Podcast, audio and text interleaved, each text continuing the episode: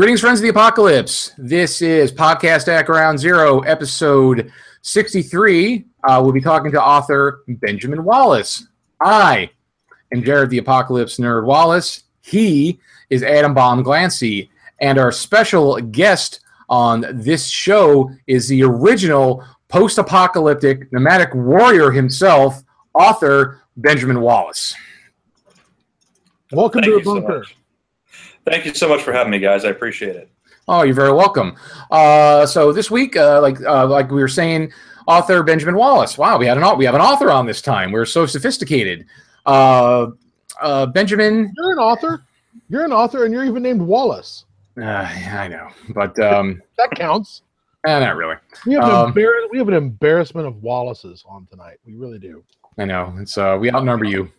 So uh, uh, uh, Benjamin has a. I forgot to ask. Do you prefer Benjamin full name or do you prefer short Ben? Ben is fine. Yep. Ben is fine. I just wanted to make sure what you're more comfortable with because uh, I don't want to start shortening it and you'd be like, "Hey, dude, you know, it's Benjamin." So if we ben, had those uh, bars at the bottom of the page, we could have our names on it, and we wouldn't make these mistakes. But apparently, Google had other plans for us. Oh, so uh, Benjamin uh, writes a, a, series of books called the Duck and Cover Adventures, and he has several books there, and we're going to get into the meat of that uh, when we start talking about the show. Uh, just a couple quick things, real quick before we start. Uh, again, it's been a couple months since I've seen you guys. We're sorry, but you know, as we always say, life happens. So, uh, but now we're getting back on track. you know, Benjamin's our or Ben's our first show so far. This no, it's our second show this year and then we and Scott have a couple of other shows lined up. So we got a bunch of we got a bunch of material coming up this way. So we're gonna try to get back on that uh, that horse and uh, get some shows for you. Um, uh, I had a couple of things I wanted to talk about, but I I've totally gone dark. I don't remember what I was going to talk about. It's because you're starstruck. You are starstruck by our guest. Yes, that is the answer. I am. And Ben, anytime you want to talk, because me and Scott will try to overtalk each other and dominate the conversation. So just know that's going to happen. So just jump in anytime. Don't don't wait don't wait for a pause when we talk because there may not be one. Gotcha. Okay, we'll do. I want to set that, those ground rules there because um, you know me, me and Scott like to talk. So um, oh, a couple of things. I remember one of the things I wanted to talk about. Uh, I posted on the blog. People is uh, remember a year or two ago, we had a couple of uh, indie filmmakers on the show for a film called Apocalypse Rock. It is now uh, finally available. Uh, I made a I made a blog I made a blog post uh, about that with the links back to their website, which I think is just apocalypserock.com. And uh, you know they have you know digital download, they have DVD, Blu-ray, all kinds of extra stuff to get that movie. I haven't picked picked up myself yet, but I will eventually, and then we'll we'll probably review it but it is now available. So um, that that is there, and um, oh god, I, I, I, that was only. There's just been others, you know. I, I don't have any new Kickstarters, anything, nothing to talk about there. You know, uh, any movies coming out. I just, I'm kind of, I'm not kind of not in the loop currently. But um, oh, one quick thing I wanted to share though, just one little bit of geekery that me and Scott have talked about before, just because I because I think it's amusing is there's a show on the Sci-Fi Channel. If people aren't aware of it, it's not the Apocalypse, but um, it's called The Expanse. Uh, ben, you heard of that show? I have. I hadn't had a chance to check it out yet, but I was going to get into the books. Um, I've uh, I heard about it. Heard a lot of good things about it. Yeah. Very good show. I, I, really I really enjoy it, and I'm I'm very finicky. So um, if I like it, you'll probably like it. So um, one of the things I found amusing in the show was in the show there is uh, this does this, this story does have a point. In the show there is a it's a because it's a space you know earth mars uh, the asteroid belt and there's a ship uh, that people get it's called the rocinante okay? Now his, my history of me with the rocinante um, first time i heard the word rocinante was uh, i was listening to rush in the early 80s you know as a young teenager uh, off their farewell to kings album uh, the song like, like we all did and still do and should you know if you were a true gaming nerd you should be listening to rush um, uh, farewell the king cygnus x1 is a song and there was a line it uh, says on my ship the rocinante at the time, I hadn't read Don Quixote. I didn't know what Rocinante was. And this is pre internet. So I had to do some research and try to find out what is this Rocinante? So, you know, I worked on it, found it, discovered it. Wow, that's really cool. It's this guy's horse's name, the ship. Wow, that's so neat. You know, uh, the, you know, like the 13 year old me thought. So that was my first exposure, exposure to the term. Later on, uh, late 80s, early 90s, we were playing Dungeons and Dragons again, of course. Um, there was an expansion that came out for the game, uh, a whole new setting called Spelljammer. And basically, it was like D and D in space. Um, our game master had brought a little bit of that into our game in the Forgotten Realms, and we had one of those ships, uh, one of the one of the uh, Spelljammer ships, and we wound up hijacking it, stealing it, taking the crew. So we acquired a, a Spelljammer ship, and we had to name it. So immediately I go, let's name it the Rocinante because I heard a Rush song talk about a spaceship called the Rocinante. So of course I had to name it the Rocinante. It's naturally just follows one after the other. it follows. Now fast forward to 2017 when I'm watching The Expanse. It's not a big spoil, it's just the name of a ship, but apparently a ship is hijacked and stolen, and they have to give it a new name, and they call the ship the Rocinante. So we have full circle of my geekdom comes back, and I was like, I was like, that's awesome because I've lived that well in D and D. So That is a, that is a veritable Ouroboros of, of geekery. That really is. it is, it is. So that, I just wanted to share my little geek. Oh, I, I, ahead. I- I do have one apocalypse, uh, gaming related apocalypse thing to point out, and that is uh, if I could pull this up here on my uh, other uh, screen here. Let's see. Um, the uh, the nice folks over at um, uh, at uh, DriveThruRPG actually just. Oh, hold on, I'm having a cat issue. Um, This this again, Ben, is not uncommon. It's like magic right there. That was fantastic. Thank you. Uh, but pulled a 20 pound cat out of his crotch. um, the folks over at Drive Through RPG have just uh, uh, dropped a new product for a dead game system. Um, somebody, and I really should have looked this up in advance while I was sitting here listening to your Rocinante story, but I was enjoying it so much. Uh, somebody has gone and published a new supplement to the old Game Designers Workshop game uh, Twilight 2000, which was uh, came out in the 80s and was a uh, post-apocalypse set during the end of World War III uh, game system, and um, uh, set in the twilight of civilization, set in what was their near future and now is our distant past. But um, somebody put out a new product for it, uh, strangely enough. Uh, there is a uh, product available through Drive Through RPG called, um, I believe it's the uh, uh, a the West Africa Source Book.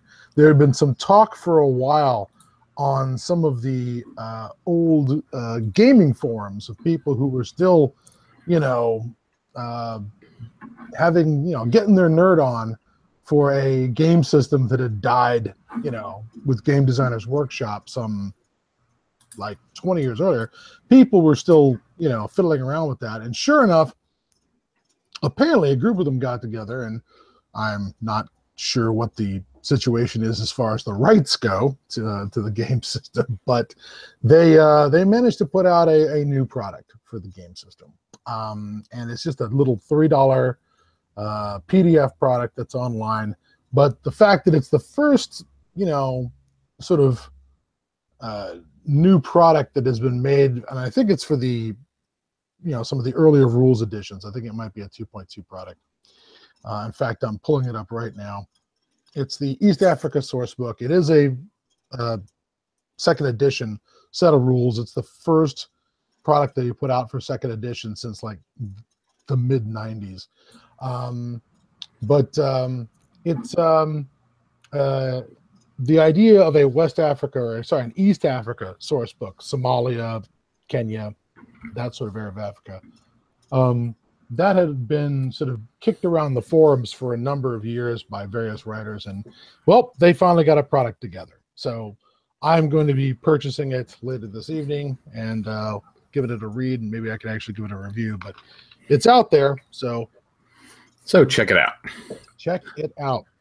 All right, All that's, right. all, that's all the nerdery I have for the moment. We're Okay, cool. Cool. Yeah, let's uh, get on to Ben before we go uh, too far. All right. So, uh, like I said, now we're going to start talking. You know, instead of talking about ourselves, we're going to talk to our actual guest, uh, Benjamin Wallace. Again, uh, Benjamin is the author of the uh, Duck and Cover Adventures. He has currently three main novels and one collection of short stories. Um, it's called the Duck and Cover Adventures, or in the Duck and Cover Collection. Uh, the first book, which is how I discovered uh, uh, Benjamin's writing, was the Post-Apocalyptic Nomadic Warriors. Now, uh, from my said in the description of the event, uh, Ben takes a uh, kind of a, a different approach to the apocalypse, and I found it very interesting and intrigued me to to go pick it up because it takes definitely takes a tongue-in-cheek look at the apocalypse and talk covers all the tropes that we know and love in the post-apocalyptic genre. So I'm like, you know what? Not that I don't mind my uh, gloom and doom and grim in the apocalypse, but I was like, you know what? Let's look at something that's a little more funny and a little more lighter, and let's see how it's uh, approached. I've I've read the first novel. Uh, Scott has also read the first novel, and we both have enjoyed it very much. So while we were reading it, we were working on getting Ben on the on the show. So uh, first thing we're going to want to do is uh, we're going to start asking some questions. Uh, we have a list of questions here, so we could uh, actually have some structure. We are going to ask Ben. Uh, tell us a little bit about yourself. Uh, who is Benjamin Wallace, the author? Well, again, thanks for having me on, guys. Um, I've been writing books for uh, quite a while, but I've been publishing for about six years now. And Post was actually Post Apocalyptic Manic Warriors was the the first one I put out, and it's kind of the Wild West days of Kindle and Amazon, and was lucky enough to get some readers to it, and I've kind of continued on with that series and some other books. So. Uh, about four years ago, I kind of was able to step away from the day job a little bit and go to more of a freelance full time author thing and uh, I've been doing that. That's that's what I do. I uh, live in Texas right now. We're hiding from the rain, and a couple months we'll be hiding from the sun, and Mhm. gives you plenty of time to write when the weather's trying to kill you all the time. So Uh, both both Scott and I. Well, Scott was previously from Central Florida. I am also from. Uh, I live most of my life in Southeast Florida, and I am now in Central Florida uh, on the coast. So I get we get the weather and the hot and the humid. Absolutely. I did Orlando last July, and man, I oh I was surprised. Yeah, it's uh, it doesn't do itself any favors being in the middle of the peninsula. No, least- it was uh, it was it was sweaty. That's for sure. Oh, oh yeah. I, I just saw. I was watching. Uh, uh, we were eating breakfast the other day. They had the, the news on. They're showing the weather like because I'm on the coast, uh, a little beach town called New Smyrna Beach. We're just a little bit south of Daytona, and uh, it was showed like or like there was like a five degree difference from like Orlando to where I live, and it's only like an hour's drive. You know, so. uh, I'm like, boy, I'm glad I live on the coast. You know, we're close to the beach. You know, get the breeze. It's nice. Nice little breeze, yeah, it makes all the difference. You know, we just had uh, we've had storms coming through the last couple days. It's been it's it's spring. Yeah, it's funny. I got a friend. We had softball size hail hit in the area the other day, and my friend's like, "You okay?" I'm like, "Wait, it's spring. This is what happens. This is just it's March, April in Texas. It's it's what it does." So, but it does uh, give me a good reason to stay inside and stay at the keyboard. And I've been just uh, always wanted to write books, and you know, the, the we're living we're living in the future now, where you can just upload it and go, and it's uh, it's it's been great. It's been a lot of fun. So I've uh, never taken anything too seriously, uh, including the end of the world, and that's it, it. Just all fit together nicely. So Excellent. Thank you. Yeah, like I said, we uh like we're fans of the apocalypse, and you're right. It is. It's amazing that the age we live in now, to where it used to be really hard to get something published, and with the whole thing with self-publishing, and you know, with the with Amazon, everything with technology, it's like such a scary, different world than it was when you know when we were growing up. You know. It really is. That's one thing I've always wanted to write humor, and it was such, especially uh, humor was so difficult to get published. Like it's so subjective. A lot of publishers wouldn't take a chance on putting many humorous books out there. You had the stand-up comics over here, about the only ones that could do a comedy book, and then you had Douglas Adams, Terry Pratchett, and Christopher Moore, and that was like about it. And they Dave Barry too when he started writing novels, but for the longest time it was it was so hard to get any kind of humor through. It's nice to see the the genre of funny books kind of exploding out there. Well, it's uh, it's strange to say that because I I uh, I just remember getting something from a a, a guy. Uh, I should say a guy I know. Uh, I met Charles Stross a couple of times. I'm not sure I can describe him as a guy I know, but he writes a, a series that uh, has been relatively successful. And his thing was his editors kept wanting to diffuse the horror. He was sort of writing, you know, horror, supernatural stuff, and his uh, his editors kept wanting him to diffuse the horror with humor, and he kept wanting to push the humor, the, the horror aspects of it. It was getting a different kind of pushback. Um, of course, he's his stuff is all post 2010, I guess. Um, when were you experiencing this thing where you were getting a pushback against humor? Well, I think it was just traditionally, like you know, um, it, it was just it was hard to. There wasn't really a genre out there for it. You know, it was there was elements of it in books, and there were some writers that were funny, but you couldn't actually publish. It's a comedy, you know. There wasn't uh, there wasn't like a, a, a genre for books like the movie Airplane or something like that, Yeah, right? yeah, It just it was it was harder, fewer far between. So Yeah, uh, exactly. Unless you're the National Lampoon doing Bored of the Rings, uh, exactly, you, yeah, don't, you don't get to do that.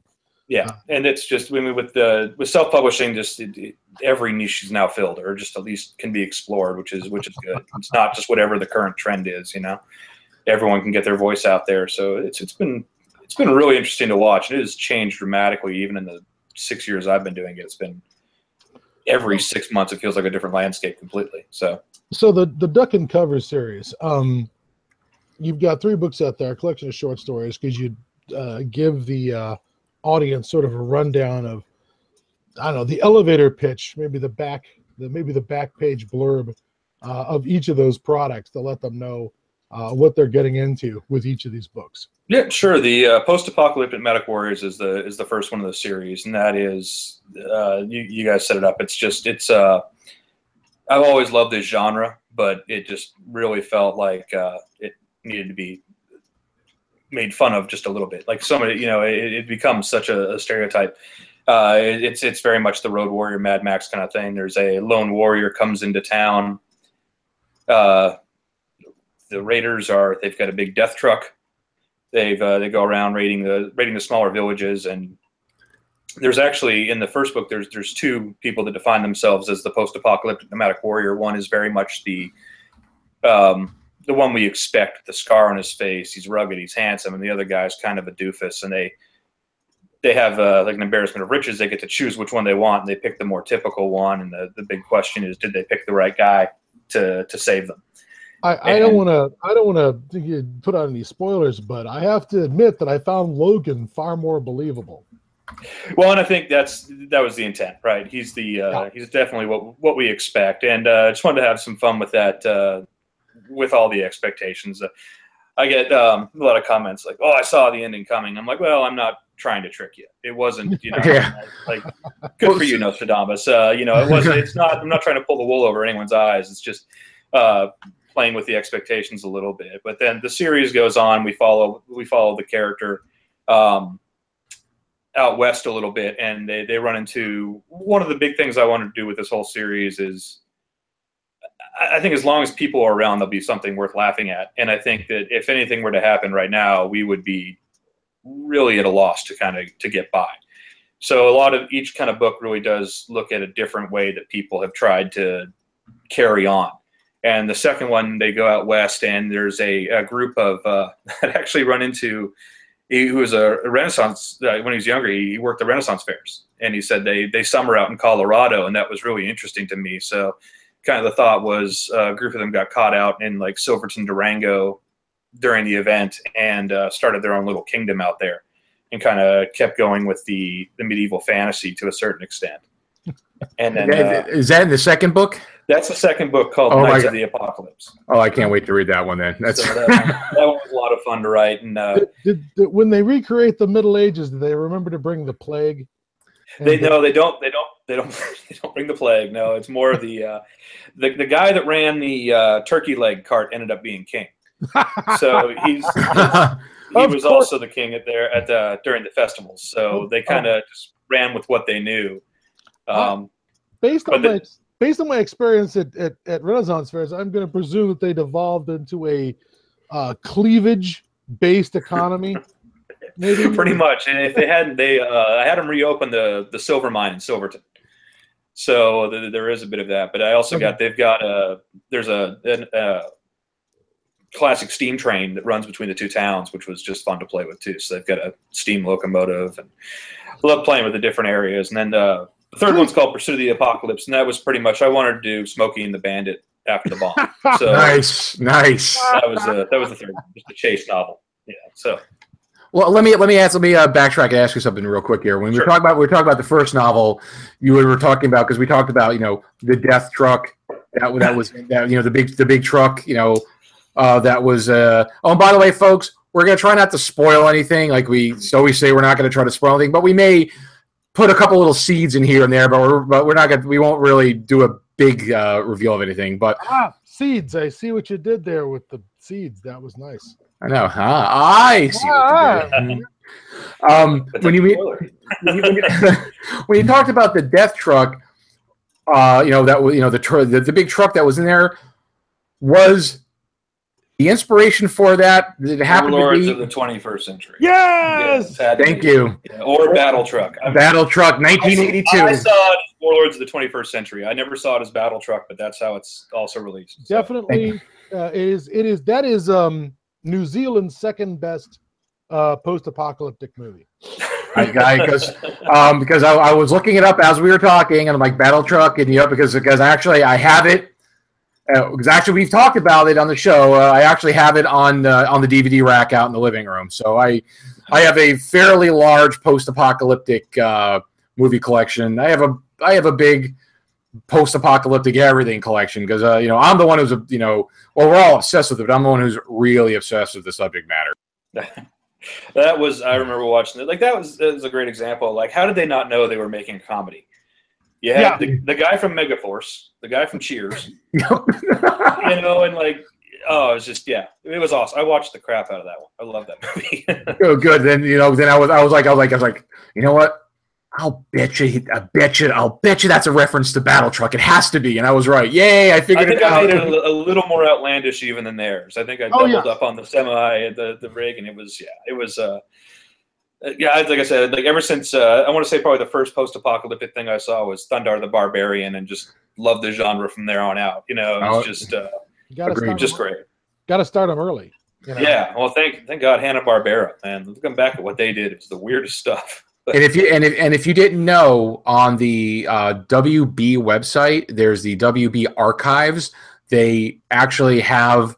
Uh, they basically print on demand DVDs uh, for a lot of out of print stuff that was never in print. They have Thundarr the Barbarian on DVD, just so you know. I'll be going to pick it up. I gotta I gotta introduce the kids to it. I, um, I, I, I when I first saw it, I have it again. It's sit, sitting on the shelf out there. So, um, but uh, yeah, so definitely, I, I was like, yeah, I knew it had to be Battle Truck. Yeah, I know you're not trying to be deep with it, but it was pretty. uh, If if you know the subject matter, it's uh, you know, it stood out. And then, uh, you know, you know who. Um, and then, of course, the, the leader of the truck reminded me of uh, reminded me of the actor's name. Scott was it, is it, is it my not is Michael Ironsides? Is that who I'm thinking? Well, yeah. Now I'm not saying that I couldn't hear Michael Ironside's voice yeah.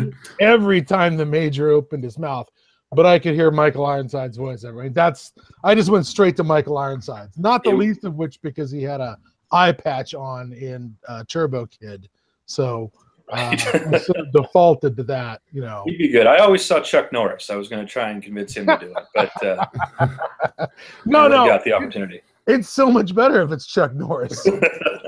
Um, I, So I- so so it wasn't Michael Ironsides because when I read that, I Yeah. saw him. I saw in my head. He- I mean, it was he was Metal Storm, right? Like, I mean, he was the '80s villain. It was fantastic. Yeah. He would be, Yeah. he would, he would fit just as well. So yeah, he'd be, he'd be just as good. Just, I, I've always, you know, a lot of people do ask like, who would you see in this role? And I've, I've really tried never to. I don't, I don't see it too much. But somebody said Chuck Norris as uh, the guy, the, the guy in the truck, and I'm like, oh yeah, that would be perfect. So No. never since then I've We're, we're, we're, we're, we're going to vote for Michael Ironsides. I'm sorry. Yeah, we, I have, we have to disagree with you. I would be fine with him too. He's, he's, he's fantastic. I'm not saying that. I'm, I, I, yeah, I heard Michael Ironside at the other time, but I would love to see Chuck Norris do that. only because I worry that Chuck Norris at this stage in his life has probably caught the same disease that um, uh, uh, that Carradine had back when they did Lone Wolf McQuade. Um, do you know that story about uh, Chuck Norris and and uh, David Carradine and Lone Wolf McQuade, uh, where apparently David Carradine had it in his contract that he couldn't lose a fight to Chuck Norris, and he he couldn't lose a fight to Chuck Norris. He couldn't shoot the Barbara Carrera, I think it was Barbara Carrera, and the the heroine, and he wouldn't die in the movie. So they just shot everything out of sequence so that he'd shoot Barbara Carrera. Uh, he would lose the fight to Chuck Norris and he'd get blown up. And that got by the contract, huh? Yeah, the, the, the, they they shot they you know they just they just I don't know how they got past the contract. I mean, they never made him shoot those scenes, but then they edited together so he blew up. And I would, I don't know, I worry that Chuck maybe at this stage of his career where he would not he wouldn't play the villain, maybe. He wouldn't want to play the villain. I don't know why anyone wouldn't one yeah. time in their career just to throw everyone's assumptions under the bus or under the death truck, as the case may be. But um, yeah, I, I, I would I would hope he would agree to it. For God's sakes, who doesn't who doesn't want to be the, the the guy with the eye patch and the bear scratches and the the kukri? Exactly. The oh, handmade the handmade kukri with the lead the, the lead pommel, which the uh the weapon geek in me immediately you know went, oh that's good. That's a, that, that's a really good idea. Love the kukri, yeah. So uh to circle back, uh because um Ben had left off with um Pursuit of the Apocalypse, and that just left him to give us an overview of the Tales of the Apocalypse. Yes.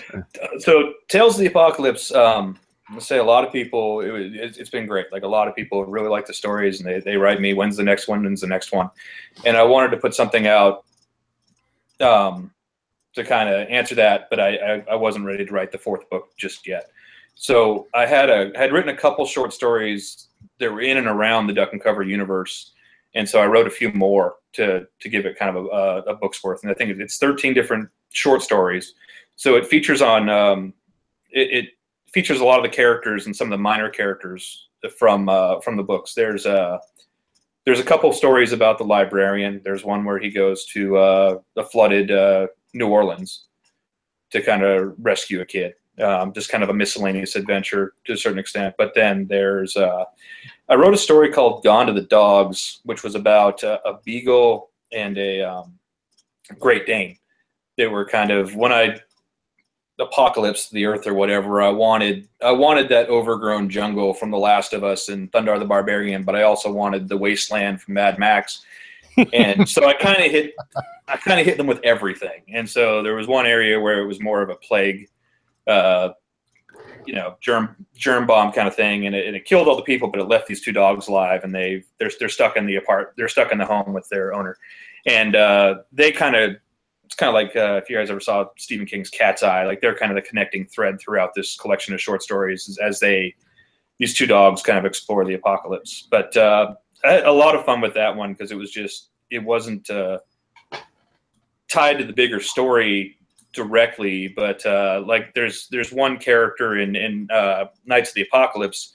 He talks about before uh, before the apocalypse, he was in a band and he, he played bass in a band. So um, his band actually survived the apocalypse, and they, they were the last band of the apocalypse. And they were a cover band, and they were in between gigs when everything hit. So they are the greatest band on earth because they are the only band on earth. So they uh, they decide they can stop playing covers and stop playing original music, start playing original music because people have to listen to them they're the only ones left. So it, it, it's stuff like that. Just kind of uh, some of them are silly, some of them are more action packed, but it, it uh, explores some of the, the, the sillier aspects of it. So, but it oh, was it was a lot of fun to write. So no, and I said that's great. Like I said, with everything out there, with you know, you know, uh, the last ten years, the oversaturation of zombie story apocalypses and you know me and scott tend to be a little more old school when it comes to our apocalypse stories you know i tend like everything we cover people like you're gonna cover any modern stories i'm like well i'm kind of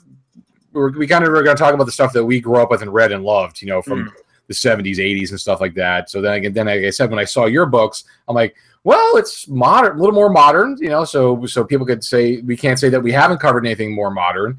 And again, I, I like the idea of uh, the humor approach to it because it's different. You know, it's like uh, I don't know if anybody else has done that before, really. Uh, I, it feels very throwback to me, though. I mean, you're talking about yes, it's modernly written, but there is a there is a style and there is an approach to some of this that is a throwback to uh, some of those. I mean, it feels like stylistically, it's a throwback to the stuff from our childhoods, not the modern. Well, well, I didn't mean modern as in the style. I just mean that like it was written in the last five years, as opposed to oh, let's cover this book that was written forty five years ago that you won't be able to find or read. You know. yeah. Up next week, Time Machine by H.G. Yeah. Yeah. No, it's uh, it, it is. It's definitely like you say, Scott. It's, it's throwback. It's what I grew up with too, right? I'm child of the '80s as well. Like I say, it was Thundarr. It was the Warrior. It was. uh I, I found I saw one I remember watching. I can't find again. It was just it was it was tough. Warriors of the Wasteland. Oh my god, it was horrible. I got to find that again. It was so bad. They had saw blades on their cars, and all the cars were doom buggies. And I, I haven't been able to track that one down. And it must have been like a Channel 27 afternoon movie one day. What was it called again? Warriors of the Wasteland.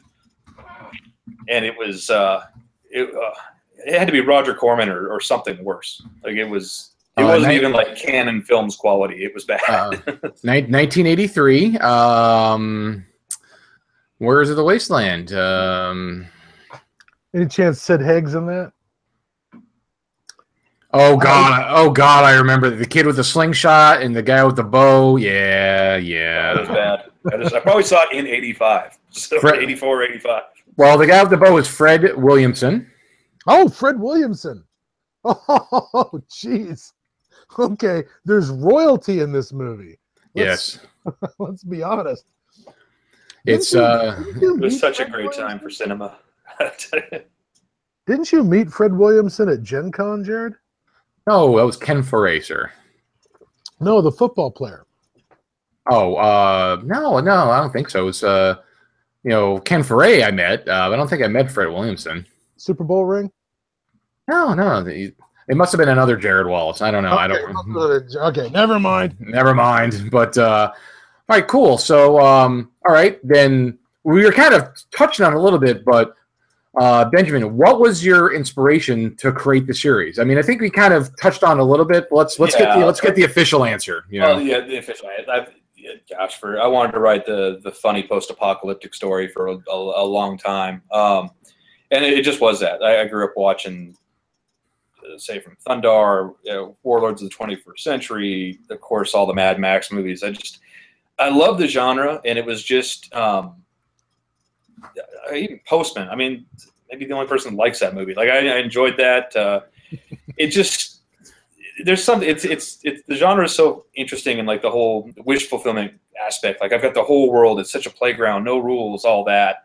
But it was just so ripe for humor, and I, I hadn't seen anyone take advantage of that yet. Really, not on purpose. Like I mean, like obviously there's there's so many bad ones out there, but uh, yeah, it, like I don't think anyone it's always been a guilty pleasure of mine. And I think everybody's like that. They watch it, they just enjoy the. it's more the, the, the thinking you do after the movie than the movie itself. So, um, it was something I always wanted to do, and it was uh, say once once kind of the self publishing opened itself up, I figured, oh, I'll just stick it out there and see what happens. And uh, that's been I've I've written several several series, and that's been the one that kind of has sustained the most and took off the most. I did a uh, kind of a, a fun homage parody to the kind of Doc Savage pulps with the the 1930s, 40s uh, hero, and mm-hmm. but it, people keep coming back to the post-apocalyptic one. That's the one they they always want more of, and you, you know you talk, talk about beating that dead horse, and I, I, don't know if you can beat it enough for some folks. Like they I, I don't. Uh, I, I, I, considering the number of post-apocalyptic books in this bookshelf over here to my to my right, I'm not really going to complain too much about you know more post-apocalyptic material being added. Although, admittedly, you know, 1930s, 1940s pulp Doc Savage punching Nazis off of Zeppelins. That's also in my wheelhouse. So oh, I'm yeah. gonna I'm gonna go look those up. Well, it's the uh, the Bulletproof Adventures of Damien Stockwell, and actually in the the second book, the Nazis and the ninjas have teamed up against him. So All the N words on one side. Tesla's in there too. So Not you know, all the n words, but close to the. that came out sounding wrong. Uh, but yes, yes, clearly Nazis and ninjas together again. oh yeah, Two great. Yeah. it's very it's very over the top. Yeah, very over the top. Yeah, I'd have to say that um, Scott's love for either you know pulp or post uh, the post-apocalyptic, the post-apocalypse. Um, I think they kind of they kind of run neck and neck, and sometimes one more than the other. You know, if he had to love something more than the apocalypse, it would be pulp would be Scott's Certainly thing. both. Yeah, yeah. Any anytime you it. punch a Nazi off a zeppelin into a dinosaur, I'm right. I'm there. I think that's that's You know, I, I think I think I think Ben's going to steal that for his next novel. Uh, there's dinosaurs in it, but uh, no Nazis. Yeah, it's Okay. it's a robot dinosaur, but that, that counts, still, right? that, that still counts. Does it? Yeah. Was it invented in a lab that has a big machine with electricity that goes? Because Yes. if, if then How else would you invent a robot dinosaur? I, no, I don't know another obviously way. there's going to be giant vacuum tubes in a machine that goes. Zzz, you know, that's It's a it's a machine that goes bing. Yes, and it. All right, uh, so cool. So that's uh, what inspired you, and I think we kind of covered our next question of as well, which is the why the post-apocalyptic thing. So I think we've we I think we've covered that one or well already. So we're gonna kind of skip over that. But folks, we were gonna ask him why the post-apocalyptic thing, and he's made it clear that Benjamin Wallace is a friend of the apocalypse, just like Scott and I. So I think I think that is the answer. So you, I'd love to hear that you guys have read it. And um, one thing is, I I wanted to poke fun at the genre, but I didn't want to. I love it. it, You know, yeah. I love it. I don't want to. I, I, anyone that's truly a fan of the genre, I didn't want to offend or step on any toes because it's not something that uh, I wasn't out there to wreck it. Uh, it was really something I really enjoyed playing with. I, I I loved it. I just wanted to see it kind of go on and just take it in different different slants. So I'm glad to see fans of it that the genre itself really do enjoy it. Well, certainly it's a it's a genre where it's rife if somebody wanted to take a wrecking ball to it and just sort of mean spiritedly smash all these terrible tropes that we've we've come Oh, to yeah. um yes they could they could certainly do that but um no it was clearly it was it was clearly all very much a a, a very loving uh uh you know uh maybe you must the genre's hair a little bit you didn't kick it Yeah. you, you didn't stomp it in the in a gutter you know and I kick its couldn't teeth ever do that. no Yeah. the only It- time I've it ever, can't it can't end like this, Scott. But uh, I, I've never seen uh, I haven't seen a really good comedy uh, set in the apocalypse for about 40 years. The closest thing I can think of is a guy named Ron Goulart. Goulart, the sci-fi writer, uh, wrote a book called After Things Fall Apart, which was set in California during a post-apocalyptic uh, sort of world. But that didn't spoof the post-apocalyptic genre. It spoofed California. It was all about making fun of 1970s California culture, um, and it it it you sure it used the post-apocalyptic setting to do that, but it, it wasn't about acknowledging the sort of acknowledging the sort of humor that comes out of this genre that we've you know uh, grown so attached to. You know, let me ask you uh, let me ask you a random uh, question, Ben, uh, because we were talking about some books and novels and movies and stuff like that. If you were to say you had a favorite, or at least in your top one of your favorite top five post-apocalyptic novels, what what would be one of your favorite post-apocalyptic uh, books? yes, That please. is, I joked earlier about Time Machine, but like that's got to be the classic, right? Like going forward to the the Morlocks and the Eloi was like that's where it was all born. Like I think that's got to be up there as far as the serious ones. But I love God as bad as they are. I love like the uh the Deathlands and the like the Yes, yes, the- I love Ben. I just just so like, I remember I was I was actually I was in Brazil for a little while and feeling very out of place and I went and I went to the bookstore and they had two foot section of English books and they actually had um, the Dallas Run too. It was uh yeah that was the Deathlands. It was the Dallas Run. I'm like oh, wait, wait, oh, Like, oh, wait, wait, the Dallas run? Uh, are you? Oh, no, no, whoa, oh, hold on. Let's uh, uh, let the apocalypse nerd come out here. Are you sure you're not talking about the End World End series? World, Death, Deathlands and End World both, but yeah, the End World Ah. was the Dallas. one. So I picked up. They had Dallas run there, and that was like, I got that in a big Budweiser and just sat in a hammock and felt like an American. It was fantastic. Uh, Nice. But like, you know, this uh, what I remember looking into those. That was great. Like at the time, they were the number one audiobook in the country. hmm and it was the the truck drivers were driving the market for that and i thought that was great because like man every time i'm on the road real late these guys are listening to this thinking Oh, yeah. apocalyptic Oh. fiction as they're driving right behind me it's wonderful Yeah, I stop in uh because I go back to South Florida sometimes. It's a few hour drive, and we stop at like Flying J's and those like truck stop places. And I've seen the Deathlands audiobooks oh yeah there. You know, I'm I, I really want to kind of pick them up to listen to them, but they're so freaking expensive. I'm like, I can't justify this. It's Yeah. way, it's way too costly. They're still easier to get than the old books. I had a small, a fair sized run of Deathlands, and I do not know how they got out of my collection, but they did. And now trying to go back and find things like Red Equinox and Red Holocaust and Pilgrimage to- Dectra Chain and Or uh, Pilgrimage to Hell, the first one. yeah, or uh, Yeah, Crater that's Lake. the one i've uh, i know i've got a copy of that here somewhere that's, Pil- Pilgrimage to Hell, 1986. I was uh, visiting my cousins in New York, and we were in the mall, and it was a, it was a summer of '86. And I remember going into a bookstore and just randomly looking at the shelves in this in that section and seeing, oh, Pilgrimage to Hell, Deathlands. What is this book? And buying it like right when it came, right after it came out, you know, and falling in love with it ever since. But I, uh, I, I got a little sniff of War Wag One off the truck. that as well, yeah. Uh, well, yeah, there. Yes, there was a little Warlords of the 21st Century, but I, I got definitely got a sniff of War Wag One off of that as well. that's something and the armored semi is not uh not that unique You Yeah, yeah. so- But uh, I also want to point out to the um, people, um, the the listeners here, is that yet again I I have uh, then I've shown again my geek cred here, post apocalyptic geek cred by identifying the uh, you know uh, the um, uh, I I uh, end world and world. My God, I just forgot. I just said Geek cred, geek cred removed. Well, remove. those, well, the end world was everyone was a different city, right? It was like Yep. Fox Run and this and that. It was I but the, how I ca- he said Dallas Run. I'm like, no, that's the End World series with Blade. The guy's always on the cover. He's this big giant buff guy with with just a vest on. He's got a bow, big giant Bowie knife. You know. yeah. I, I gotta tell you, I am. This is bad news. Here's how bad far I am far behind you guys are. Sure, I read a bunch of Deathlands. I don't think I've read.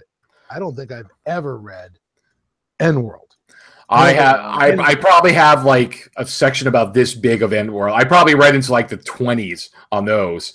So um but Deathlands, yes, Deathlands and it, it comes to a series, Ben. That's what we've talked about. That's my that is my absolute favorite. Those just defined the genre to me, really. Like those are the that that was when it was boiled down from uh you know, it was used for so long as just like social criticism, like now I forget social criticism, big knives, you know, and like that was and that's what was great about that that and that's what I think needed uh needed a little bit of lampooning was more more of that kind of thing. So Definitely. Oh, cool. Okay. I'm- I'm so glad we're all on the same page here. This is awesome. I'm, I'm really enjoying this. Um, all right. So we talked about why the post. Um, uh, again, I think our next question, I think we've kind of covered it yet again because, you know, we, we just like to talk was we wanted to ask you, it's like, what did you see missing from other post apocalyptic books that these books provide? uh, it was just a little bit of self awareness. Like it was like that. That was a joke, and you guys missed it. Here it is. You know, like the it just. I mean, Michael Beck. Come on, it was a comedy. uh, you know, and his name was Hunter. Like it just and Blade and all that. Like it's just you guys like let's let's just poke a little fun at it, that kind of thing. So, um, and again, I think anytime there's people around, there's something worth laughing at, and I wanted to see in my own imagination, like how would people get by without without everything today. But at the same time, it was like so much like like uh, there's so much in this world. It's so plentiful. Like, are we really going to be wearing tires and deer skins, or the, there was a Gap distribution center that probably got missed, and there's a whole bunch of shirts ready for everybody, right? Like, how many trillions of rounds of ammunition are stockpiled in this country in different places. We're really going to be down to, you know, a, a tire iron or a, a, fender on the end of a stick. Like he just. well, apparently, and we I think we actually I think we discussed this when we talked about fashion in the apocalypse. Was real was really about clothing and armor. Uh, that show is that apparently every clothing chain in the world got blown up, and the only thing that was left was fetish clothing stores. Pretty much, and, and, and Pirelli factories. Yeah, I think that's it. Like, yeah. Sporting goods stores for the for the for the uh, for the shoulder pads, football, football pads, yeah. and the hockey helmet, and then a leather thong with studs on it. That's yeah. that's your standard. That's your standard wear in the apocalypse. The best post-apocalyptic um, clothing story, I think, has to come from the uh, Showtime series Jeremiah, uh, where they're in the it's however. Oh, I know where you're going. Yeah, where it's the it's the they're they're dealing with a plague that killed everybody off who'd gone through puberty. So everyone under 12 is alive. Everybody over 12 is dead. Uh, it's 15 years later. Everyone's just getting up to be 30, and they're trying to rebuild the world. They're trying to, you know, the libraries are there. You know, most of them knew how to read, so the world is starting to get back together again, but there keeps being this sort of like sign that there's somebody else out there in the world who's got their shit a lot more together. And at one point, they find an assassin who's been killed and he doesn't have any food on him, he doesn't have a backpack, his boots aren't that worn out, and you know, he's got this great rifle, but there's no sign of where he came from, you know, has no personal effects. And they're trying to figure out from him who this guy is. And then, you know, at one point they realize oh look he's wearing underwear.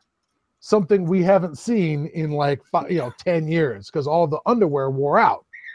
You know it was one of the first things to wear out was underwear. And everyone just wore their denim clothes or whatever. And not only is he wearing underwear he's wearing freshly laundered underwear which means that the bad guys apparently have enough disposable resources in their plan to take over the post-apocalyptic world that they can afford to take the time to clean their underwear and that moment was like, oh fuck, yeah. we're in a lot. Well, that's trouble. a story, like a plot point. Like clean yeah, underwear became like a whole episode. yeah, it's like they can make clean underwear. We're in a lot of fucking trouble. I mean, holy shit! And again, I think this is yet another thing that Benjamin should work into his future novels: underwear. Have you talked about underwear in any of the other stories? there we go. Specifically, but yeah, it might it might pop up now. Awesome. See, we're we're we're helping. We're helping. I love the idea that he's like, look, there's you know, 97% of the population went away. There's a lot of closets. There's yeah. just a lot of closets. You don't even have to go to the, you know, the the factory outlet. There's just closets. Go get some clothes. If you're not wearing old clothes just seven years after the apocalypse, you're clearly making a fashion or a political statement about how rustic you are. And I thought that was a great thing to drop in about. Yeah, if they're sewing their own clothes, they're clearly some, you know, douchebags who want to make a point about how independent they are and how they're not relying on the old, the the terrible technology of the old world. Yeah, okay. All right, then. Uh, uh, go ahead. That's like post-apocalyptic hipsters. Yeah. we we were wearing we were wearing leather chaps before leather chaps were cool, but um, oh, ah, excuse me. Um, cat. All right, so let's move down to the next one, uh, which again I think we've covered a lot of this one already. Is what what are your influences and inspirations for your writing? The writing itself, um, uh, you know, it's. Uh, I think it's more. I, I get asked that all the time, of course, and it's like I think the inspiration, at least for my humor, uh, like I like I grew up at the same time you guys did, and it's it was more the the movies than it is, at least any kind of book, book, book for the humor style kind of thing. It was like I love the post-apocalyptic genre. I just watched a Mega Man again the other day. That was a fantastic one. Like talk nice. about the, the, the society, like oh no, things are bad. Like that was the family there. But um, you know, like Dead Men Don't Wear Plaid has got to be one of my favorite movies, and just uh, the airplanes, Johnny Dangerously, all that. So it's I, I, I never try to go too silly, and I may miss and go too silly with some of the stuff. But uh, so it's not as zany or wacky as the airplanes and the naked guns out there, but uh, somewhere in the middle between that and the that's the, the kind of humor I like.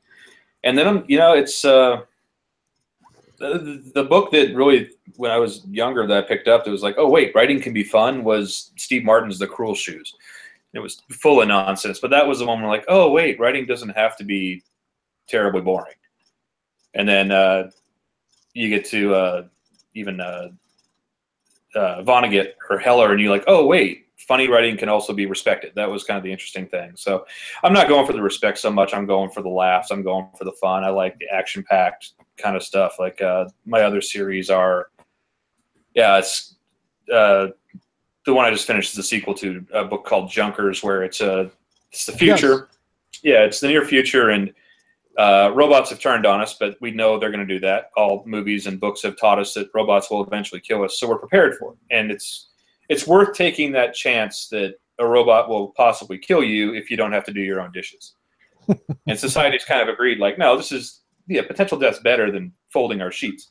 So uh, the robot companies have pretty fantastic uh, warranties that cover that, but if your robot is out of warranty and trying to kill you, you have to call kind of the blue collar junkers. These are guys that go out and kind of they'll stop the the menacing robot if it's not covered. So um, again, just kind of action packed but silly. I had a lot of fun with all the different robots in there because there's a robot for just about everything.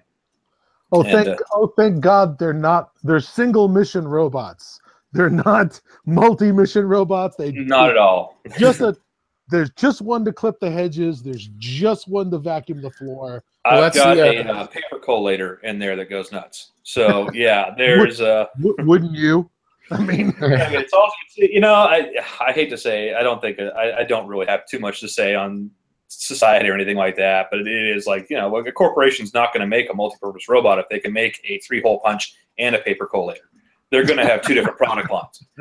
And a lot of the fun I had in that was I, I've spent 20 years in, in advertising and marketing too. So there's there's a lot of that in me, and a lot. I had a lot of fun with the robots and the, and the different competing uh, robot companies and brand names and taglines and, and all the all the kind of stuff on how they might sell uh, the the Mister Barista coffee drone that kind of flies around the office and fills up your coffee mug when it's empty. So I, I'm just I'm just having fun. Like that's that's my whole point with these um, with all the books. Well, the uh, well, Alton Brown would be proud of you about having this these single task robots because uh, you know Alton Brown, you know uh, he did all the cooking shows, Good Eats, and stuff like that in the past. Uh, he's he was his thing was always like I don't like multitaskers, no multitaskers, single purpose single purpose tools. Don't have it be you know uh, you know something. So um, if it dices, it better not slice, right? Exactly. all, all I'm saying is that the United States Air Force could take that lesson to heart too. Yeah, right. And then, uh, like I like that you said about with um, uh, you're talking about with the humor in it is uh, like you try not to be too silly and over the top, but try to yeah. maybe funny because I notice like sometimes it's um, I guess uh, very English sometimes. It's, it's that kind of matter of like the like the comp the humor that I found was sometimes just very matter of fact, very dry, just kind of there, and it's funny, you know. You, you snuck up on me with a couple of lines about you know you start this you start down this rabbit hole about preaching about things and possessions and they you know those can't help you you know you, you know you can't eat yourself you know friends are what you need you need friends and companions you know close friends because you know when it comes to a pinch you know uh, a cell phone is uh, or a plasma screen TV is not going to feed you, but you can always eat a close. You can always eat your friends. Yeah. Yeah. And um, that and what was best about that line is that it actually ended up on the next page. I don't know if you were that was part of your layout plan, but no, I'm reading it, great. and I just I just I flipped the page. But you can always eat a close friend, and I'm like, son of a bitch, that's magical. That's I had no idea it broke like that. That's perfect. so and and and I will and I will say I like the um. Well, I don't want to ruin it. I I, I liked the bears in the story too. The Both bears sets. have been uh, very popular. Yeah. Both kinds of bears both yeah. kinds of beer just just how you talk about like just again the weird uh, tropes of like oh super intelligent bears you know? Because then it's like okay is he talking about like mutated smart bears or are you talking about is he talking about um uh uh hero's journey? Wasn't hero's journey was that wasn't that the one that had this the, the telepathic bear in it? With Sterling uh, Sterling e, Sterling E. Lanier. Uh, Hiero, yeah, Hero's Journey or Hiero's Journey, and then the Unforsaken Hyro. Uh, Hmm. yes, he had a because well, the guy was the character was a telepath, and he had the Morse, his writing uh, moose from Canada, but nah, I don't know if it, I, I don't know if it, I don't know if it was related to that. No, uh, no, Yeah. Hiero's Journey, Unforsaken Hyro, very good, very good books. Uh, I gotta read anything with a magical moose in it. That sounds fantastic. I, Yes. I haven't uh, read that one. Yes, it does. It has a magical moose. It goddamn does have a magical moose. It was called a, they, they called it a Morse in the book. It was his, his Morse. So, all right, cool. Uh, so let's uh, continue to tick down the list. Simple question: uh, How long does it take you to write one of these books? The uh, the duck and covers always seem to take about three months, no matter how hard I try to get through them faster. Um, and that's I think a big part of that is uh, I think one of the things you were talking about too was um, anything gets in the way, and it is like the at this point three books in, four including the short stories. There's a lot of people waiting for that next book. That's the the pressure gets on you. When I first wrote it, no, you know, it was the first it was the first book I put out there, so there was no pressure at all, and it was just silly and me just going, this might work and putting it out there. And now there's so many people like I've been warned about a few things, like this better not happen and this this better happen, and they, they of course conflict. So you know, it's uh it may take a little longer to write this next one, but I'm looking Nice, forward to it. nice for the fans to set you up with a Kobayashi Maru. They're not shy. They're not shy at all anymore. And that yeah, there is uh it better not be this thing like oh he better do this like yeah well it can't be both so I would Um, get I would get obstinate. I'd be like, "Oh, I can't, can I?" Well, who's the master of this domain? Well, that's yeah well I, I tried to flex that muscle at the end of the third book and if you guys get there you'll see Okay, you can imagine Good. the uh imagine the mail I got for that one so well, well, that well, that's that's that's the thing I find is it's kind of like the Kickstarter syndrome. You, you're, I'm sure you're familiar with Kickstarter. Um, I, I, I, I follow these Kickstarters and then I see like the people who are backing it, like trying to dictate to the person who created the project that you should be doing A, B, and C, and why are you adding this, and why are you adding that, and why are you doing this? And usually I pop in, I'm like, whoa, whoa, time out. I- you know, if you don't like what they're doing, you don't have to back it because they've laid out for you what they're doing, not what you know Bobby Backer wants to do. You know what? If you want if you want all that, then do your own damn Kickstarter, make your own whatever it is. You know? that, that's it's funny. que- It's I've actually been really lucky. The readers I have been very supportive, and, and that's just I think the nature of social media, right? Like all of a sudden we Yeah. we all have a say and we all have that connection. But but I love it. I mean they've been they've been fantastic, and they they joke like it better be out soon, but they know you know it's, I'm pretty open. They know I've got three kids. It's like you say, life life happens, right? So Yeah. things slow you down. Summer's coming up. I don't get much done during the summer at all because they're they're here all day. So, um, but it's it's uh you'll lose a few people if if it's. But Well, those there's people others that are happy. So the- if people are going to be that upset because somehow they didn't get to democratically uh, dictate to the artist how to do their art, uh, you know, th- you're going to lose them anyways. Uh, Yeah, just, yeah. just, just do what you feel is right, and you're going to get the fans. They'll stick to you because they like what you're doing. You know? Yeah. Like, like, it, it's uh it's been good. They've been they've been fantastic. Very supportive. So Well, see, see, Ben's a lot nicer than than I am because a lot of times I get a lot of people with this podcast. They start trying to tell me, "Oh, yeah, they're not, cr- you know, they did a really shitty job at uh, critiquing that film, and they blah blah blah." And I'll go back and it's like, "Listen, dude, I never said I was a fucking film critic. Um, I just do this for fun. You know, it's like, shut the fuck up. I don't care. You know." and I tell Yeah. people, It and I is, tell, it is this weird thing about social media where Yeah. this connection, this this seemingly close connection with people who are thousands of miles away, that somehow it's like this democratization of of of the creative process. When no, you know, the only person you can be in there in front of that keyboard uh, is you.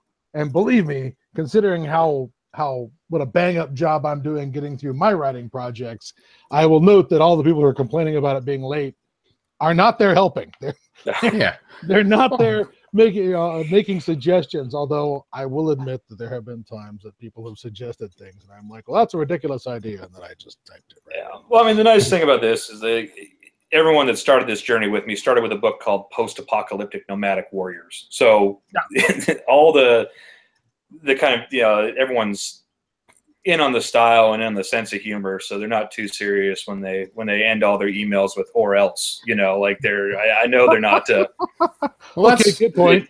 Well, yeah, no, and that, and that, and, that, and that's and that's great because, like I said, we get people who are just like so like with us, and I'm just like, and I do, I do, I listen. I'm like, listen, dude, f you, man. I don't care. You know, it's like I'm not getting paid for this, and I don't have to listen to you.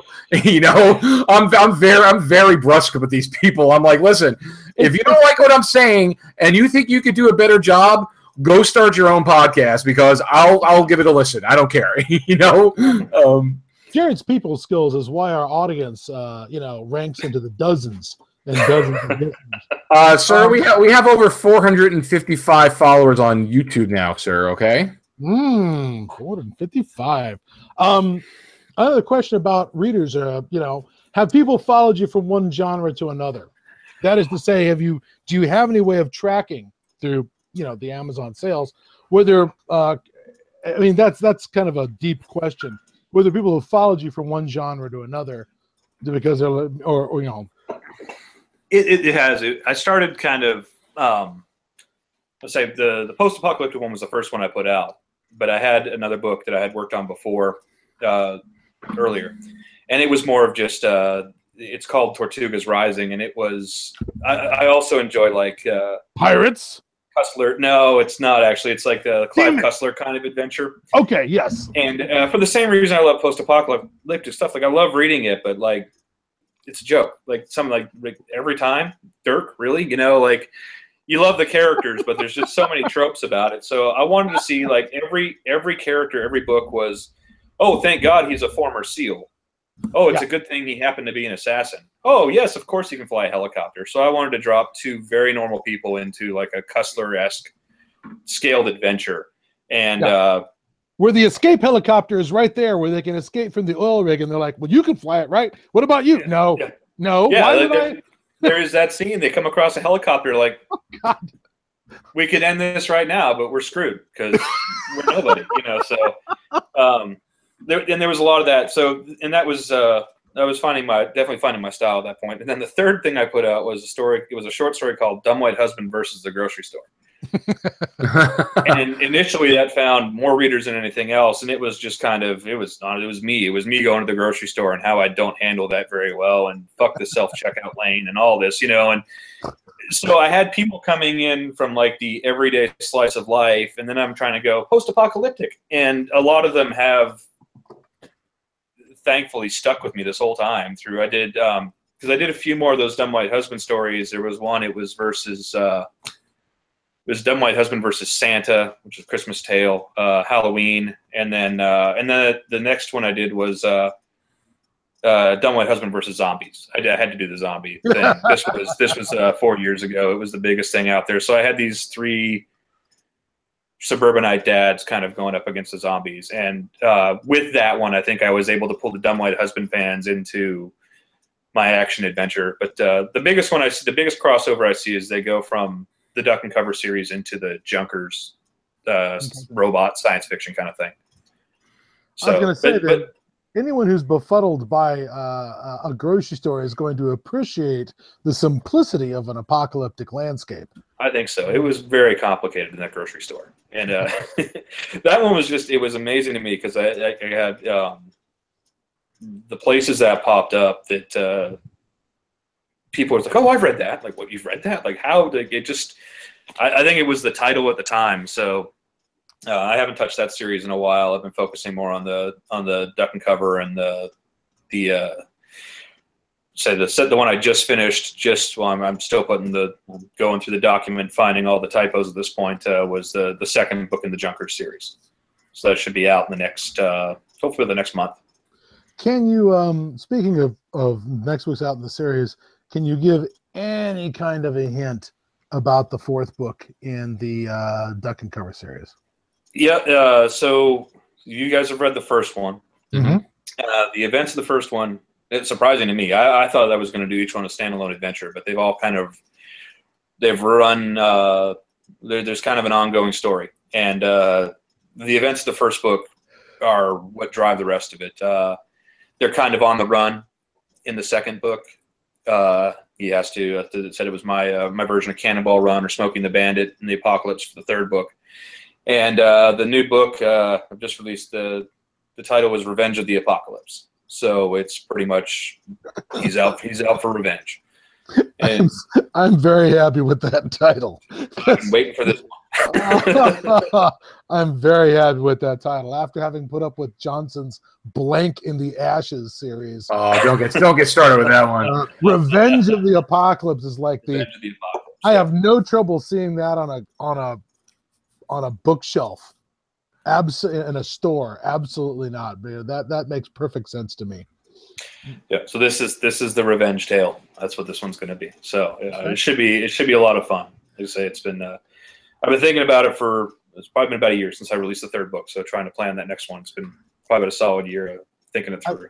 I, I don't know if it's a spoiler, but I'm also going to say best knife fight ever at the climactic knife fight ever. Just oh, best, good. Yeah, and the first one, best climactic knife fight ever. Kudos. Oh, thank you. Thank that is the that is the way that shit should go every time. it's it, it's really tricky trying to balance that uh, the action versus the comedy and trying mm-hmm. to, to to blend it all together. So um, it, it's it's interesting over the last couple uh, probably the last last year year and a half. A lot of people have been it's um, it's flattering. Like they'll they'll say, "Hey, this reminds me of Terry Pratchett. This reminds me of Hitchhiker's Guide," and I absolutely like I deny that. Like that's that's just too flattering. But I, think it's also a lot of people have uh there's a limited amount of funny authors to kind of compare anyone to. If you read something and it makes you laugh, like there's again there hasn't been that many that many out there. So a lot of people I think read it looking more for the humor less for the action adventure, but I still really try to keep that try to keep the action and adventure real and the the, the comedy kind of surprising. Hopefully, you know. Mm-hmm. Uh, who, who, who, was the um was it Pratchett? Who did the um who did the myth novels? That was um Asprin, Robert Asprin. Robert Asprin. That's another. That was another because uh, we were talking about you know comedy. Like, did you ever read any of the myth novels, uh, Ben? Was it the myth, myth adventures or something? Yes, yes, no, yes. I, I've, I've, someone had brought his name up the other day, but I hadn't had a chance to read any of them yet. So yeah, that's that's a series of the they they kind of take they look at all the tropes of fantasy novels kind oh of. My God. Yeah, that's exactly what it was. Dismantled the fantasy novel. Yeah. Oh, good. Yeah, I'm gonna check those out. Because I like I like the Discworld novels. Um, kind of the same thing, you know, playing with the fantasy the fantasy bit. So um, but again, I think people it's a limited thing. But a lot of people have said, even reviews, like, "Oh, this is if Terry Pratchett wrote about the apocalypse." And I really like his stuff, but it's a little, it gets a little zanier. It's that yeah. that British yeah. British stuff. So well, maybe trying to go too zany. Yeah, I think maybe I think maybe the myth the, the myth novels may be a little closer comparison. You know, maybe. Yeah, I They're think definitely worth your time. And then, uh, all right, so uh, let's run down the last two questions here so we can start wrapping up here. Um, but again, we may have covered this. Like, what? Uh, well, we know that you don't write a lot during the summer because the kids are out. Um, here, yeah. what uh, challenges do you encounter when writing the writing your books? Um, Besides your three children, I'm going to put most of it on them. You know, but, uh, and the grocery store and the grocery store man. It's actually it's now that they've got that pickup it's fantastic. I don't i haven't been in a grocery store in months. Um it's uh it's balancing a lot of things. I still i still do a fair amount of freelance work. So and it is uh, as much as you like to think i think i'm on my 13th book. Like i've got it down. I've got a i've got a system. I've got a pattern. And no you don't. It's just no. there's still a matter of getting into it and, and getting to to do it. And uh the the, the more more readers you've got, the more you think, oh, I, I, better make this one, make sure this one's just just better than the last one, better than the last one. So, but uh, the other thing too is I, I got a lot of, uh, I love the duck and cover books. I love writing those. I've got quite a few planned, but I got a lot of other ideas too. Like I think for you guys, I mentioned you right. You know, there's having an idea is not the problem. It's the the time is to get it done. So there's a lot of other stuff I I want to make fun of that I haven't had a chance to yet. So those, those ideas are always kind of coming in. I'm, I'm trying to right now uh, handle that by putting more short stories out there. I've always liked them. It's just it's uh, as, as far as for a writer goes, it's nice to have completed something. even if it's a short 20, 30 page story or whatever. I, I put one out the other day. It was about um, the runner returning from the Battle of Marathon and fully expecting to go into the history books for his run. And then Herodotus going like, hold on, I don't know if it's really noteworthy, you know? And so it's this whole argument between the, the runner and Herodotus. How do I get in the history books? You know, so uh, it's stupid. It's just, it's, it's a dumb, fun little story. I, I wrote it in a day and it was just something different, a nice little break for it. So I think I've started to build those breaks in a little a little more. But that's that's one of the challenges is when you're working on one series is to get a little variety in there, even even for yourself. So, yipes. There may be a lot more truth in that that I am comfortable accepting because I am buried in a couple of projects where I can't see the end of them, and I'm thinking, you know, I would just as a creative form of procrastination, writing mm-hmm. something else might at least get some writing done, as opposed to, yeah. It really, it really makes a difference just to say, hey, I finished something, and uh, like this one's like 15 pages. Yeah, you know, it was uh, it was an afternoon. I, I had uh, when I first got started, there was a an author. Um, oh, I'm trying to remember his name now. Uh, J. A. Konrath was one of the first kind of big self-publishing names, and he was he was a former, well, he was a, a mid-list author, and then he self-published and saw the success and was kind of guiding people through the process when I first started. And uh, he put out a challenge like if you can write, make a cover, and put a short story on Amazon in eight hours, I'll promote it on your page. I'll promote it on. He'd promote it on his page. So I wrote a little story called Alternate Realty, and uh, it was like maybe 10 or 15 pages and it was the idea was um, it was more like make room make room right like it was overpopulation and uh, earth had filled up so the only place to go buy an affordable home now was an alternate dimension parallel dimension so that's how we had used dimensional technology was for real estate and it was a couple going to go see a new home and the wife had a problem with the dinosaurs right like like well not every house is going to be perfect well but it's the dinosaurs ted we can't do the dinosaurs so um, but it, it, over the course that's, of the last couple that, years, people that's hilarious. I love that idea. They jump in, they read it. It's real short. They like it. It's just it's a quick little smile. It's a great for a commute or whatever. But at the same time, it was like man, it felt me really good to put that down there and get that out there. So I'm trying to go back to that. Just like these quick little silly stories that are um, good for me, and they they say they they do move along the the bigger book too, just because it's a that title's going to be stuck in my goddamn head now. I mean, so, I'm so annoyed at how brilliant that is. I mean, it's it makes me hate you just a little bit. It really does. Alternate realty, God. Alternate realty, yeah. Uh, it was it was fun. It was a quick cover. My my wife's an art director. She did it for me. It's it's a toy dinosaur with a for sale sign out front. Like it was just it was just fun. It was a it was a blast to write and just again like a quick little something you know like it, it's funny because like even these books the books i write aren't very long. But the way i look at it is uh like you don't see a two hour comedy either you know? It's like they've got to be it's the 90 minute comedy. It's the formula that's always worked. It can't go too long. And you can stretch a joke till it dies and so oh, no that's the key to all comedy is brevity. Yeah yeah. You cannot uh, and frankly you know for some of the stuff that i work on um, mostly i work in horror and you know I don't understand. I horror novels sort of escape me because I just don't understand how you keep that going for that many pages. You know, short story is always the thing that works for me better because, well, you know, you get in, you make your point, you succeed in your mission, and you move on to the next one. Yeah, yeah, it's, it's, it's extremely satisfying. I think as a reader, but even as a writer, it's just like good to hey, I, I got just writing the end on something feels so good.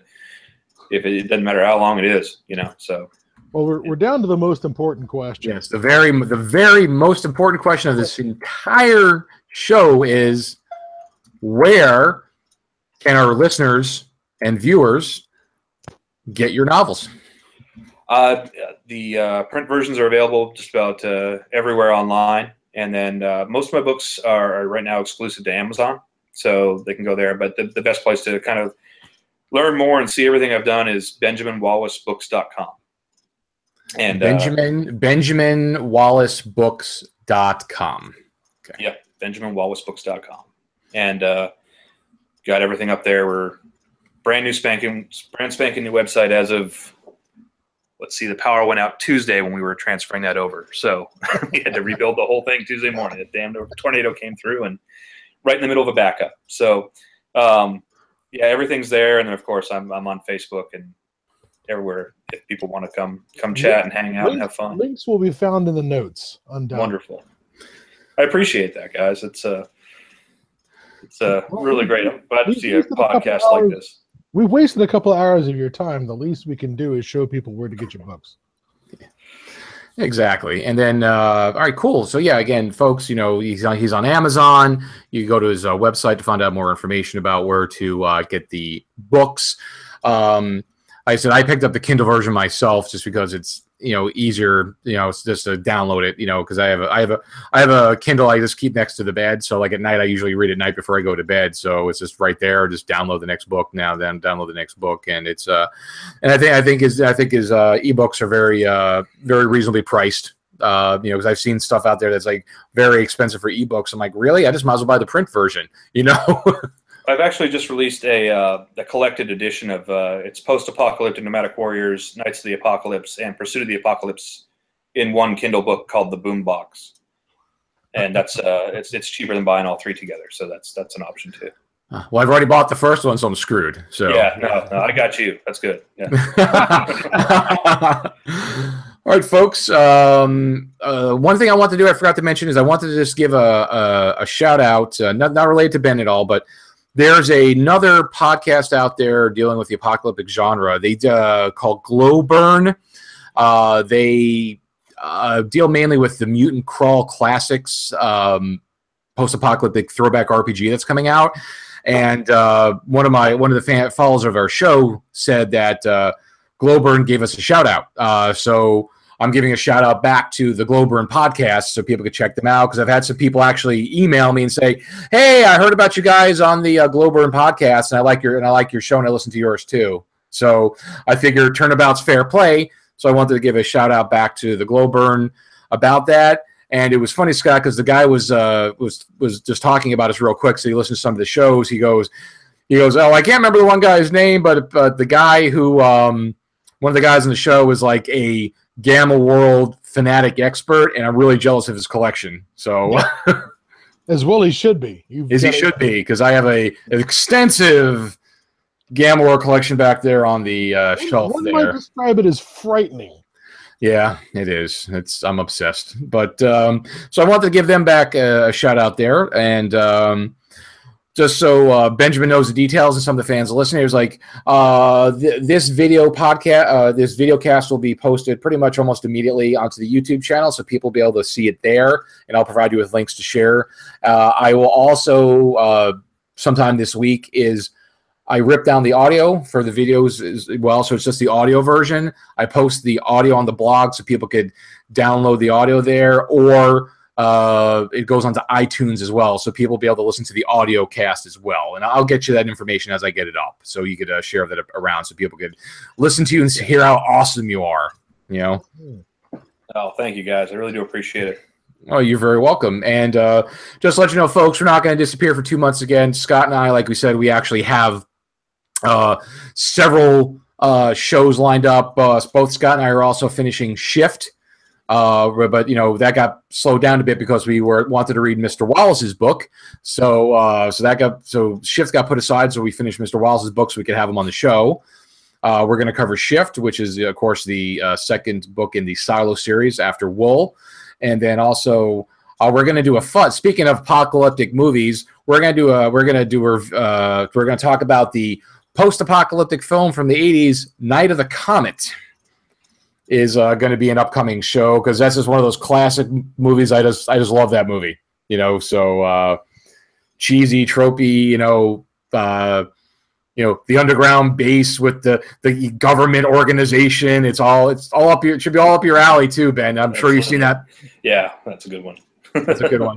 So we're so we're gonna do a show dedicated to that, and plus we you know we got some other ideas too. So we got a bunch of ideas of some stuff coming up, folks. We're we're we, disappeared for a little while, like we tend to do, because you know the radiation levels get pretty high, so we can't get out of the bunkers, you know, to raise the antenna to broadcast our wonderful show. So, uh, but since radiation levels are down, you know, we're past the the radiation storm season, so we're gonna be getting uh, some more shows out there. So that being said, again, folks. Um, go to benjaminwallacebooks.com so you could uh, find out more about uh, Ben's books, not just the uh, Duck and Cover book series. He has other series dealing with, uh, uh, you know, a lighthearted, uh, fun look at uh, the, the pulp books and the kind of the futurism with the uh, Junkers uh, series. You said, and uh, so definitely check out his other books. I'm going to check them out myself, you know, because I'm not just a one trick pony as uh, I present myself. I like reading other things, believe it or not. So, um, so yeah, so go that. You can find him on Amazon. Benjamin Wallace. Just type it in. You'll you'll pull him up immediately. Uh, so, folks, you know, uh, check it out. We think uh, we liked it, uh, so we think you'll like it as well. And uh, again, Ben, uh, thank you for spending uh, your late later evening with us. Uh, we appreciate that, and we've really enjoyed talking to you and learning more about you and your writing and what you got coming up. This was a blast. Thank you guys. I really do appreciate it. Thanks Right. for spending your time with us. All right, folks. So uh, we are going to officially wrap it up. So again, we will see you. Uh, we're, we'll have another show soon, probably in the next week or two. You know, we just got to finish our, our, you know, reading our book, and I'll get that posted, folks. And again, like I said, uh, video will be up uh, for those who didn't see it. Uh, people for the audio, that'll be up soon. So that's it, folks. Uh, we're going to see you out the wastelands. Thank you and good night.